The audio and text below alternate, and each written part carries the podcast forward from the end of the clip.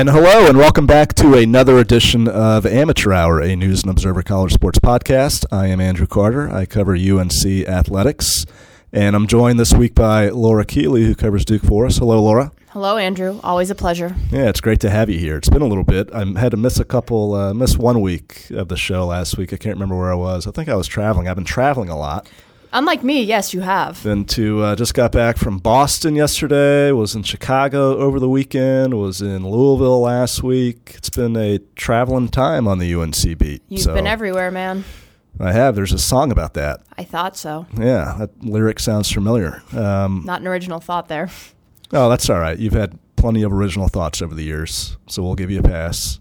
Um, but yeah, the uh, the game the other night that I covered, you know, Boston College has been awful. Yes, One of the worst teams you could argue in ACC history. fair. And according to the uh, you know the numbers on the website that we like to go to, kenpom.com, it's either this Boston College team and I want to say maybe like the 2010-11 or 11-12 Wake Forest team that literally is vying for the title of worst ACC team of all time. So UNC goes up there. It's not expected to be competitive.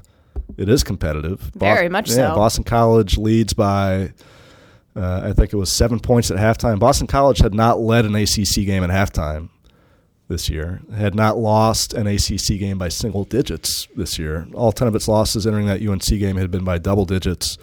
So really surprising to see the Eagles make it competitive and lead the Tar Heels for a while and actually play well. UNC did not play well. Uh, and they had a shot, I mean, Boston College had a shot to tie in the final minute, I It did. believe. Like, It it, was a down to the wire, very competitive game. It did. So that happened, and that was surprising. But then the most surprising thing, of course, that happened in that game, and I missed it live. it's funny how, like, as reporters, sometimes we miss some of the most dramatic moments in these games, either because we can't see them or because they happen at a time when we're like writing our stories in the second half. Indeed, because as not everybody realizes, uh, here at the News and Observer, as soon as the game ends and the final buzzer sounds, we send our first edition story. Indeed, you have to have it. Yeah, Have at the buzzer. yeah, you have to have like some sort of substantial something that you've written. So basically, the second half is the time, especially during timeouts, when your head is down in your laptop and you're trying to think about what to write and come up with a story and make sure like your sentences make sense. Analyzing and concluding And, uh, about an event that hasn't yet concluded. Yeah, make sure your grammar's on point and that you're not misspelling names. And especially that Boston College game, I'm having I'm having to look at the uh, the Boston College roster no doubt. because I Who the heck are these people? Yeah, like they had guys hitting three pointers and making plays against UNC where literally it's like that scene from Major League where I don't know if you've seen that movie. It's been Maybe a while. that's probably a little bit before your time. It is Laura. not. I think that's a little bit before your time. No. It came out in 1988. Did it? Yes. I thought it was the early 90s. Which I believe is the year of your birth. No, not quite. But anyway, 89. Yeah, but anyway, but there's this funny scene in, in the movie Major League where like the the townspeople of Cleveland are looking at the Cleveland Indians roster, the fictional roster, and they're like, "Who the heck are these guys?" right. And I had that moment actually the other night in uh, in Chestnut Hill at the Conte Forum, where like literally I'm looking at the Boston College roster, and I turned to Greg Barnes from Inside Carolina next to me, and I'm like, Greg, have you heard of any of these guys? Like I heard of some of their Eli starters. Carter. Eli Carter, who's not bad, and uh, the big guy Clifford. Yep, who's been there for Yeah, approximately a zillion years. Yeah, he seems like he's been there forever. But some of these guys, like literally, and I've been doing this for a while. Oh, I know. And I like to think that I keep up on ACC basketball, but I'm looking at their roster and I'm just like, what? Like, who are these people? yeah. So you had that going on in the second half, trying to write this story, and making sense of who's doing what for Boston College, why this is a competitive game. Have my head down during a timeout. There's about 14 and a half minutes left. I look up and I'm getting these tweets now on Twitter, which is how you find out stuff in this day and age. Yep. And uh, people are like, uh, anything on Roy? Anything on Roy Williams? What's going on with Roy Williams? And I look up, and Roy Williams, of course, is not on the bench. Uh-oh. And yeah, we put things together pretty quickly. Uh, obviously, he had a vertigo attack, a vertigo spell. I'm not sure the correct phrasing of that. But yeah, went down, collapsed slowly into a seated position, had to get. Uh, you know, had to get assistance walking his way off the court. Walked off under his own power mostly, but he had UNC's head trainer Doug Halverson next to him, guiding him, helping him, helping him off. And Roy missed the rest of the game, the final 14 and a half minutes. And so, Laura, this is, you know, it's the second time for teams that we cover in the past couple of weeks that the head coach has been involved in some sort of scary health situation, Absolutely. or at yeah. least one that raises some concerns. So I feel like it brings up this question of what is the future beyond Mike Krzyzewski at Duke, and what is the future beyond Roy Williams at UNC? Roy Williams is 65.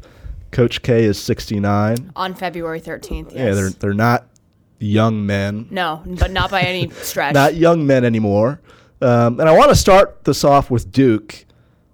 Is there any sense that the end is near for Coach K? I mean, he just missed this game at Georgia Tech with an apparent medical issue. He spent some time in the cardiology wing. Yep. The hospital at a hospital at Duke. Is there any sense you feel like that the end is near for him, or what do you think his long term status is right now? Um, you know, I I don't think that there is a sense that the end is near for him. Obviously, this was a a scary incident that did remind people of his mortality. Uh, you know, anytime a almost 69 year old man is admitted to the heart wing of a hospital, that's you know, it's not a good thing. And you have to remember that you know, he is 69 years old. That that that's old, you know, and he does lead like a. But he's in know, good shape. He's he's in good shape, but he does lead a high stress life. Doesn't sleep a ton, travels a lot, you know, works a ton of hours in a high stress environment, and yeah, no doubt about it. He also has um, some left knee issues that he said are going to require some type of procedure in the off season, whether that's a knee replacement or, or not or what. I'm not exactly sure, but he's already had both hips replaced, and you know that's a major surgery for somebody his age too. So yeah, definitely some some serious medical stuff going on. But you know, you see him and he looks now as fiery as he used to be. You know, earlier in the season, like at Wake Forest, he was almost you know crying tears of joy when they came when they held on to beat the Demon Deacon. So it's a guy who's still very much so fully invested and uh, you know and that's one thing andrew to kind of keep in mind with all of this you know he spent two nights in duke hospital you know if somebody has a heart condition that needs taken care of it is addressed immediately you know you don't right. let somebody right. out of the hospital and say we're going to need you back in like you know Mar- at the end of march beginning of april so we can do whatever needs done that's, yeah i'd like to think that's not the case so so i do believe that you know the fact that he is back he does have a clean bill of health and I you know I don't think he's planning on leaving anytime soon. Has he been this? Has he acted the same like in games in terms of his energy level, and is he just as active as he's always been? Absolutely, you know, chew, chewing on the refs like always, and uh, you know after the the Louisville game, which was Duke's second game in three days, he was really hoarse, like he had lost his voice, and he said, you know, he's trying to say something nice to the ref, and it just it was just gone. So yeah, he's. I'm sure he was sad about that, not being able to say something nice to the ref. I'm sure it broke his heart. not in a way that made him go back to the hospital, though. All right. So obviously, in the short term, it seems like he's okay. This was certainly, you know, a, a thing of concern for him to miss a game, mm-hmm. at least in the short term. But short term, he's going to be here. Obviously, he's not going to miss the season, rest of the season, or anything like that, or take any kind of indefinite leave like he did in 94, 95. 20 years ago, 21 years ago now. Golly. Yeah, I know. That's a, that's flies. that's a. Uh, I was in eighth grade. Um, but looking ahead, like the next two, three, four, five years do you see Coach K being there at the end of like a five year cycle from now? Do you think he's still going to be the I guy at Duke, or how personally, much? Personally, yes, I do. I okay. think he does have five more years in him. Um, so you see him going through his mid seventies, approaching his late seventies. I do. Why I think so? he does too. If you asked him, well, you know, he's this is what he does. You know, this is a man who doesn't have hobbies. He doesn't golf like Roy does when he's healthy. He, mm-hmm. you know, he enjoys spending time with his family. They are all here. He likes the bocce ball. Likes bocce ball on the beach, which they do. Yeah, you know, I've in the summer. That. Um, and yeah, like this. This is what he does. I don't know what he would do if he wasn't coaching, other than drive his wife and daughters crazy. So I, I think he's going to do this for uh, absolutely as long as he can. And he's still fiery. He's still passionate. He's still recruiting at a ridiculously high level. You know, Duke has either the, the first or the second best recruiting class coming in, depending on whose rankings you look at. So, yeah, I don't see him slowing down. I don't see that he's lost any drive or desire, and I think I think he's here for the foreseeable future. Do you think this is a question though that Kevin White, the Duke athletic director, concerns himself with? Is life beyond Coach K in the future and making sure a plan is in place? How much time do you think Kevin spends examining those things and thinking about those things? Well, you know, personally, I think Kevin White is probably going to be gone before Mike Krzyzewski is gone. I see him retiring first, but interesting. Um, yeah, I think at, at this point, obviously within the last two weeks, he's probably had to think about it a fair a fair amount. But I think that Duke thought kind of long and hard about this last year after the national championship when Arizona State is very interested in Jeff Capel and Jeff Capel is very interested in Arizona State goes out and visits, likes the place, and then within 48 hours has decided to stay at Duke. Now, I think you can put two and two together and assume that, you know, Duke made it worth his while for him to stay. And this is a guy who is very much so a competent head coach. You know, you saw that at Georgia Tech. And, you know, he didn't just kind of hold steady, hold down the fort. He was very much his own coach and, you know, scrapped scrapped the defensive game plan K had put in place when it wasn't working and went to man to man just on his own volition. So, you know, this is a guy who is very ready to be a head coach, has been a head coach, recruits really well. He's been, you know, kind of the main guy out there on the trail for Duke of late. And he had a great opportunity to go be a head coach and chose to stay at Duke. I do think that Jeff Capel will succeed Mike Krzyzewski. And I think if anything sudden was to happen that they would need to make a quick move, that he would be the natural choice. So you don't feel like it's even debatable. You feel like Capel is the guy. I mean, what happens if Chris Collins does really well at Northwestern, or Wojo at Marquette, or you know Johnny Dawkins is out there doing good things? I mean, there's an array of people in the Coach K tree that you feel like would get a look. Yeah, absolutely. I don't think that, you know, quite candidly, that Dawkins or, or Collins at this point has been successful enough to get to, to really merit consideration. Um, you know, obviously for years, people kind of assumed Steve Wojciechowski was, uh, you know, the kind of probably the, the leading horse in that race. But, you know, he's obviously gotten to Marquette and recruited well this year. The teams, you know, it's not going to be an NCAA tournament team, but they were pretty bad when he took over. Yeah, they were. Yeah, and same thing at Northwestern with Collins. Yeah, yeah, it's it's been you know these guys do deserve more time to get it going. But if we're talking about you know quick change or immediate change, I, I don't think you you reach further than that. And you know one thing, and I'm not saying that this will be a you know overriding factor in the decision, but just you know kind of like you know let's don't overthink things. Sometimes you know Jeff Capel is here I think you know Mike Krzyzewski has delegated an awful lot to him. He recruits very well here. Uh, also notable that you know Duke has never had an African American head men's basketball or football coach, which is mm-hmm. very much a rarity in the ACC. Might be the only school who can say that. I, it might be. I'd have to I, do some research, but yeah. Uh, you know, and, I, and there's new ACC schools, so I can't you right. know say for 100% certainty, but they very well might be the only ACC school and you know, in Duke's defense, they have had the same basketball coach for 36 years, so they haven't hired as often as other people. But yeah, you know, it's like Capel is here. He's competent. He's good. You know, Krzyzewski obviously trusts him a lot, delegates a lot. I, I don't think Duke should overthink this one. And it's difficult to answer this question because we don't have access to public records at Duke. So who knows? But I mean, it sounds like Capel probably got a raise out of the Arizona State flirtation. Would I think? would imagine so. Yeah, right? at, at Duke, all we get uh, there's one form, the 990 form, that they have to file with uh, you know the government release.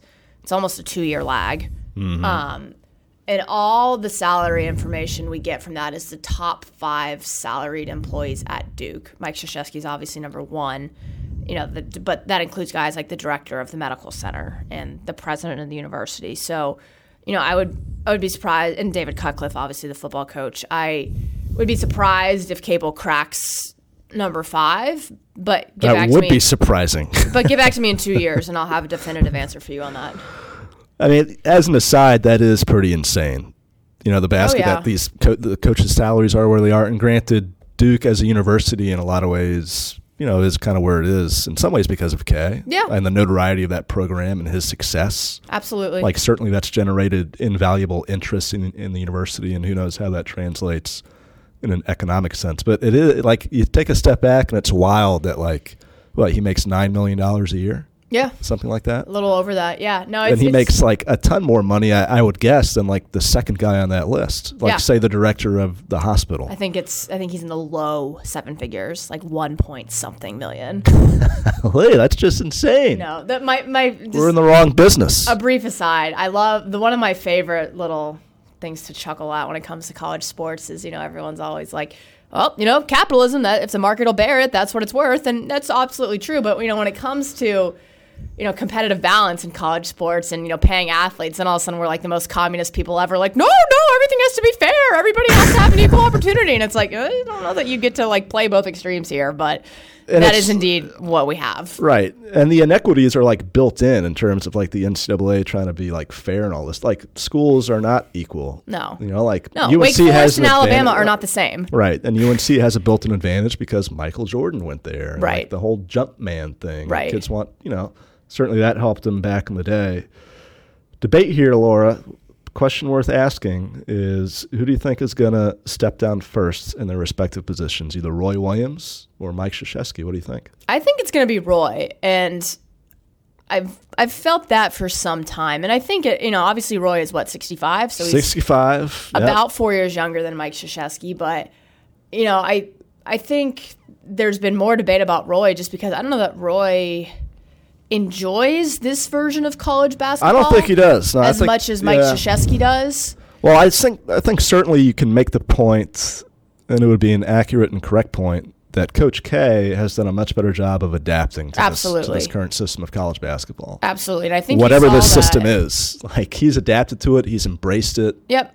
And He- I, I think you saw that in, you know, a few weeks ago when Roy went on his, his green room rant against ESPN. Correct. Yep. And Mike Krzyzewski Wrote my was, story for me. yep. Thank Mi- you for that, Roy. Mike Krzyzewski was asked about it, and he was just like, "Good for Roy for speaking up," but you know, said that obviously all these kids dream of playing in the NBA, so why should we not?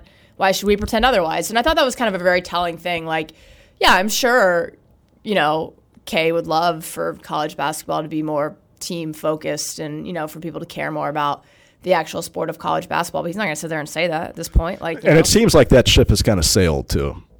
I think so. Uh, I mean, that's not to say that you can't get guys to buy into a team concept. No, But ultimately, the high end, best of the best high school recruits nowadays definitely look at college basketball programs as a launching pad. And how, Yeah. how are you going to help me accomplish my goal of making the NBA? in seven to ten months. Yeah, how are you going to showcase me? What's Mm-hmm. in it for me? Yeah. And Roy often bemoans that point. Like, he can't stand it. I think Right. he's somewhat come to terms with it. Like, I But think he accepts the reality. No, he doesn't like it. And you can tell in the way that they've been recruiting that they've just they've had no success or very little success with those kind of kids. Like they were after Brandon Ingram for years. That would have been a very we- interesting thing to see how for years they were after Brandon Ingram. how that how he would have worked at UNC. This year, yeah, I mean, and Just you know, yeah, He would have would had he a- have started? Who this year, I don't think he would have started. and that just no. And, and like, if you're a kid like that who, The number two pick in the NBA draft Right. is not going to start. Like that's just not. and granted, like, he, yes, he is basketball wise, like a few years away, probably several years away from reaching his potential. He's a little bit raw, but right. still, he's going to be. still going to be the number two pick in the draft. yeah, he's still going to be the number two pick in the draft. right. And the guy who's going to be the number two pick in the draft doesn't want to come to college and sit on the bench and play 15, 20, 25 minutes a game. No. I mean, so that was working against Roy. And just the fact that they haven't proven that they can do that very often. Like, it's funny when you think about it because you go back and Marvin Williams was kind of one of the first one and done kids. Mm-hmm. And he went to UNC. And you would think that that would have helped them set a trend or would have helped them go to other kids and be like, well, look what Marvin did here. Marvin did really well, played one year, got drafted highly. Didn't turn out that way at all. And he was the first one. They've only had one one and done since, Brandon Wright, and they haven't had any since him. And it's been seven years. But yeah, Duke has Um, them annually, at least one. But getting back to what we're talking about with who's going to step down first, I kind of I think I tend to agree with you that Roy would step down first, and I'm a little bit surprised in some ways that like he's still there just because of everything that's been going on at UNC. Like if I were Roy Williams, I feel like it would be very easy to say, I don't need this. Right. Like what am I doing? Like I'm getting hounded all the time by some scandal that started a decade before I arrived, Right. And people are blaming me for it. Right. And uh, like you said, I do love golf and very close with his family, his grandkids. The thing, though, I feel like helps the other argument, the flip side of that one, and makes me believe that Roy could be there for a while, is that he really wants to see this thing to the other side. I feel like he really wants to get UNC back to where it was. I think he wants to prove that he can get it done in this era. And he feels an incredible responsibility, too, to Dean Smith mm-hmm. and the way that program was for so many years, and an obligation to leave it in good hands whenever he does step down. Right. And that begets the question: Who is next at UNC? That's the thing. There's not a clear answer to that. Like, there, I feel like there's so many more. There's, yeah, there's a lot more candidates when you ask that question of Coach K, like who's going to succeed him at Duke. You know, you have, uh, you know, Capel obviously is a front runner, like we talked about. Uh, Collins, Wojo. I feel like there's not really that clear cut of an answer at UNC at all. Like, the thought that I've had for a while now is that Shaka Smart would be a leading candidate. Of course, Mm-hmm. he's at Texas. But the way that Shaka talked about the UNC job before Texas and UNC played, somebody asked him, like in the Texas media course, somebody who covers that program, and Shaka just, you know, he gave this glowing answer about how Carolina he thought is the best job in the country still, how you know that would be the one job that any coach would want, this and that. So it, it seems like if he does well at Texas and if there's mutual interest, if UNC likes him, that Shaka would have an opportunity. I think that that name would be probably the leading choice among fans. Um, but beyond that, like it's I don't know. Like Yeah. there's really like no great answer. I would have said maybe Brad Stevens if Brad was still coaching college. I don't college. think he's coming back. yeah, but I don't see him like depending on how he does with the Celtics, and it seems like he's been doing pretty well. Right. I haven't followed him incredibly closely, but it seems like he's had a decent amount of success at that level. So I think he's out of the mix now for a while in college jobs. Um, And if you're looking at the tree, if you look at the tree, the tree is kind of barren. who is At at, UAB? Name is escaping. Jerod Haase. Jerod Haase. He's the most successful, right? He, I mean, I'd have to look it up. That's the thing. There's no one that immediately comes to mind. Like the UNC coaching tree right now, it's like King Rice at Monmouth Yep. is having some success. Those guys have had some notoriety this year, especially with the bench I was going to say more on the bench than on the court. Yeah, But they yeah. had they had some big wins They earlier, did. Earlier this season. Like that seems like kind of maybe an up and coming kind of program, and certainly he's going to have an opportunity to get a bigger job. Um, Jeff Lebo has been at East Carolina. Um, They occasionally beat somebody. They beat Memphis this year. Yeah, uh, but yeah, Jerod Haase, who played for Roy at Kansas and coached with Roy for a long time uh, at UNC, a long time assistant under Roy. I guess you would throw him into, into the mix, but and yeah, he's done okay, but it's not like he's done Right. like fantastically well. It's not like Right. UAB is making the tournament and making Sweet 16 runs. No, exactly. And and then Um, again, you know, you have to remember, and hopefully, you know, if you are invested in Carolina's success, you would hope that your athletic department would remember this. Like, yeah, it's ob- it's obviously one of the best jobs in the country. So you would hope that, you know, UNC would not be like Southern California and just be so insular that you not consider the best candidates available, regardless of where they went to school or what their, tr- you know, whose tree they're on. Yeah, and it's really important, I think, for both these schools eventually to make. I mean, it sounds like no duh, like to make a good hire because look at what's happened to UCLA, to Yep. Indiana over the years, Yep. to some of these blue blood historical programs that have had a lot of success that have kind of fallen off the map. Nothing is guaranteed. I will say one thing about Duke, and m- probably more so than Roy at UNC or, or any other program right now. I feel like I feel like Duke after Mike Krzyzewski is going to very much be like UNC after Dean Smith. Like he's going to have an office there. He's going to still very much so be present. I've so, heard rumors that they're building that office right now. Is that uh, true? there are plans drawn up for Mike Krzyzewski's post-retirement office. Ground has not yet been broken. Is it- are you going to have to get your people scanned before you go in? Don't they have that now, like the eye scan thing? Finger. Oh, it's a finger. Finger. My mistake. It's been there since like the early 2000s. Get with the get with the times, Andrew. Well, that's like outdated technology now. Basically, yeah. But anyhow, there's going to be ground broken eventually on uh, a building that will go really close to Cameron, right across from where the students go in.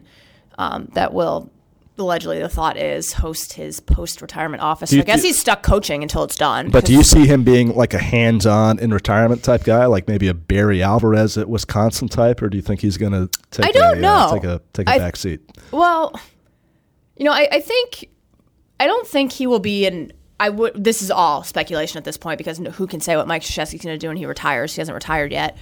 I would not think he would be an overbearing presence type of guy, but I think if you have one of his guys in there, somebody off of his tree, that they're certainly going to use him as a resource. Yeah, Like, you know, they're not going to like have him just across the way and not ever talk to him.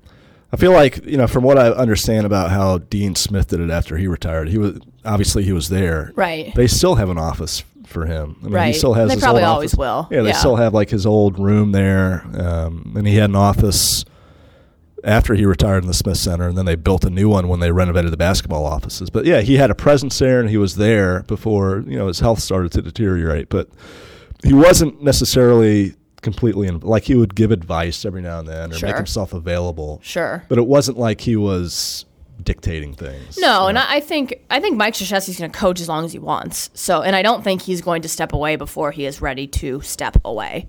Well, I think another point too to make in regards to UNC, and Roy Williams brings this up occasionally too, is that he doesn't want to retire too early because there's been there's stories out there of basically Dean Smith regretting when he retired, of wishing he would have kept at it a little bit longer. I think he was ready to go, but he certainly had his doubts Right. After it happened. I think he missed it in some regards. And I think Roy wants to go as long as he's able to go. And he's, you know, I think he's healthy. The thing that happened the other night has happened before in practices. Right. Just not on such a public scale. Right. Where it happened during a game that everyone noticed it. But Marcus Paige told me a story about how it had happened in a practice Yeah, and uh, you have earlier this year. and again on not to that degree where he's had to leave, but you've certainly seen him slip on the on the sideline before. Yeah, I mean, that happens about four or five times a year. yeah, I've seen it. It's happened in Yeah. a Duke UNC game. And it was interesting watching the uh, the reaction of media members up in the Boston media corps, like the the Associated Press guys and the Boston Globe folks who were there covering BC, about just how you know they had never seen this happen before from Roy. Obviously, they're not really around him; they're not following the program. I mean, they thought it was like a huge, huge deal, and it was a scary moment. But yeah, it had happened before. Mm-hmm. Yeah, my my little brother actually is a junior at Boston College and was at that game. Already a junior. Wow. Already a junior. Years are rolling by. and sent me a text message that said, I don't know what just happened, but Roy left the court and he did not look good at all. And I hadn't seen anything at that point. And I was like, it was probably vertigo. You know, he did not look good after the game. But here's the thing with that too, is Doug Halverson, the UNC head trainer, carries these pills with him, Mm-hmm. this medicine, so that in case that happens, he gives Roy this medicine. He takes it. Uh, and I think it's really it's supposed to cause you nausea. Like that's one of the things that To it's like reset you or something. Yeah, so Roy was actually like vomiting Right. Uh, in the locker room after he left the game. Right. And so when he met with reporters and when he went back out on the court after the end of the game to meet with Jim Christian, the Boston College head coach, he really did not look good. right. But part of that, I think a big part of it was because he was back in the locker room after taking this medicine. Like, show me somebody who looks good after they throw up, and I'll show you a liar. right, exactly. So I feel like the fact that the fact that Roy looked awful after that game, and he Yeah. did, Yeah. like there's a reason for that. Yeah. like it's not that's not necessarily reflective of his overall level Right. of level of health. But I think, I mean, at this point right now, I feel like UNC has to go outside the family. I would too. Yeah. If Roy were to retire somehow after this season, which I don't think he would, I'd be stunned if he left before the NCAA thing was resolved. I would just be shocked. I mean, if he did that, then I think that is an indication that his health is of con- a, a concern. I feel like mm-hmm. that would be reflective of you know some sort of greater issue that prohibits him from coaching. So I'd be really stunned if that happened. But let's say in two, three years, if he steps down, I think they have to go outside the family. I think they're grooming Hubert Davis, but I don't it's think a he's big step up. it is. But if you listen to Hubert, Hubert was on Roy's radio show recently, and he, I mean, he sounded, he sounded like a head coach. Just had Who that, is, who had has that, Hubert Davis recruited to UNC? had that it quality about him. Who has Hubert Davis recruited to Well, UNC? that's the thing about it too. Yeah, it's been uh, you can't really answer that question. You can't say that Hubert got this kid or that kid for sure the way you can with Capel. Like Capel has been such the point man on a lot of their important Mm-hmm. recruitments at Duke, and you can't say the same thing about about Hubert. So that's a big question. That would be if if I again was invested in UNC's success. That would be a concern for me. that's a big question. In Yeah. five years, you think both Roy and K will still be at UNC and Duke? No, I think Roy will be gone within five years. We shall see. Personally, before we tune out, Andrew, just one quick Before story. we tune out, all right. one, quick story. You know, you talked about how you found out about Roy Williams leaving via Twitter. I did. I actually found out about Mike Krzyzewski not being in Atlanta via you. That's So- right. Yeah, you did. It's about an hour and a half before the game. It's a 9 p.m. start, so I'm, you know, trying focused on trying to be able to stay awake throughout the whole game. Not exactly a, a night owl over here, but anyhow, um, so it's an hour and a half before the game. I'm walking up to the media will call at Georgia Tech, and I get a text from you, You did. Yep. and it says, "What's wrong with K?" And this is not a text any beat writer ever wants to receive. Oh no, that wasn't any kind of tweet I wanted to receive No. from people being like, "What's going on with Roy?" And I knew, and one, there's two, there, there are many reasons. One reason it's like, because I don't know the answer to that question, so that that's not a good feeling as a reporter. Two, Yeah. like I knew, I knew you weren't joking because I like there are some things that are off limits, and that would be one of them. I so is. so I knew I couldn't write that off as like you know an unfunny joke. So, you know, I text you back. Not a joke. what do you mean? and you're like, they just said on the Roy show that he's not in Atlanta. And I'm like, awesome. So that's so, right. That's right. you know, I basically get my credential. I don't even put it around my neck. I have it like in my hand, run down to the court, start talking to people that, you know, I trust to give me the right information and then, you know, go upstairs and get something online very quickly. But yeah, definitely a, a scary moment there. And I don't know that I've ever ran into arena, an arena like that. But it was like, you know what? I got to go find some answers uh, and find them quick. Yeah, that was yeah. I, I think there was just a lot of uncertainty and confusion, and given the fact that these guys are getting up there, I mean, it's weird to think about life at UNC post Roy Williams, and certainly even more weird at Duke beyond Right. Coach K. Right. Given he's been there longer than I've been alive. Me too. Well, for sure, for you, for By sure, like a lot, by a lot. like But- nine years or something. That's just weird to think. Like this man has been doing what he's been doing in that Longer one than I've been breathing. longer than I've been here. Yeah, on, no, on it's Earth. it's crazy. Yeah. it's the longevity. Really, it's when you think about it, it's just monumental. I don't think that's ever going to happen again. It, the only place it could happen would be if a school would hire somebody very young, like an alum very young, But there's so much just nonsense like Jim guys have to deal Boeheim. with too. But like, like, it would the have to be that type of thing. I feel like this job just chews people up in a way that I mean it, always does. has to an extent, but even more so now. There are more demands on these guys' time than there ever even more so now with like like the 24/7 news cycle and the stress Yeah. of that and dealing with people like us and recruiting is different. I mean, it's just yeah. It's crazy, yeah. Like but they I get do, paid a ton of money, but the stress is is they nuts. they they do they work for the money they get. There's They no do. doubt. No They do. doubt. well, we'll see what happens, Laura. We will. We'll bust this out of the time capsule in five years. Uh, We'll let's see who's here. right. What, what year is this? This is 2016. All right. so 2021. February uh, 10th. February 11th, Oh. 2021. We'll bust this out of the Nando time capsule. As we do every week, we bury the uh, we record these on some tape and, and print them out physically and bury them in the Nando time capsule off McDowell Street across the park. We'll come out here with shovels in five years and dig it up and re-listen to this and see who's right. What do you say? I'm in. Have ourselves a little podcast party I'm in. on uh, February 11th, 2021. We'll see if Roy Williams is still at UNC and Coach K at Duke. But lucky for you folks, we will have more amateur hours in the meantime. Indeed. But as always, thank you so much for listening, and we'll see you next week on Amateur Hour.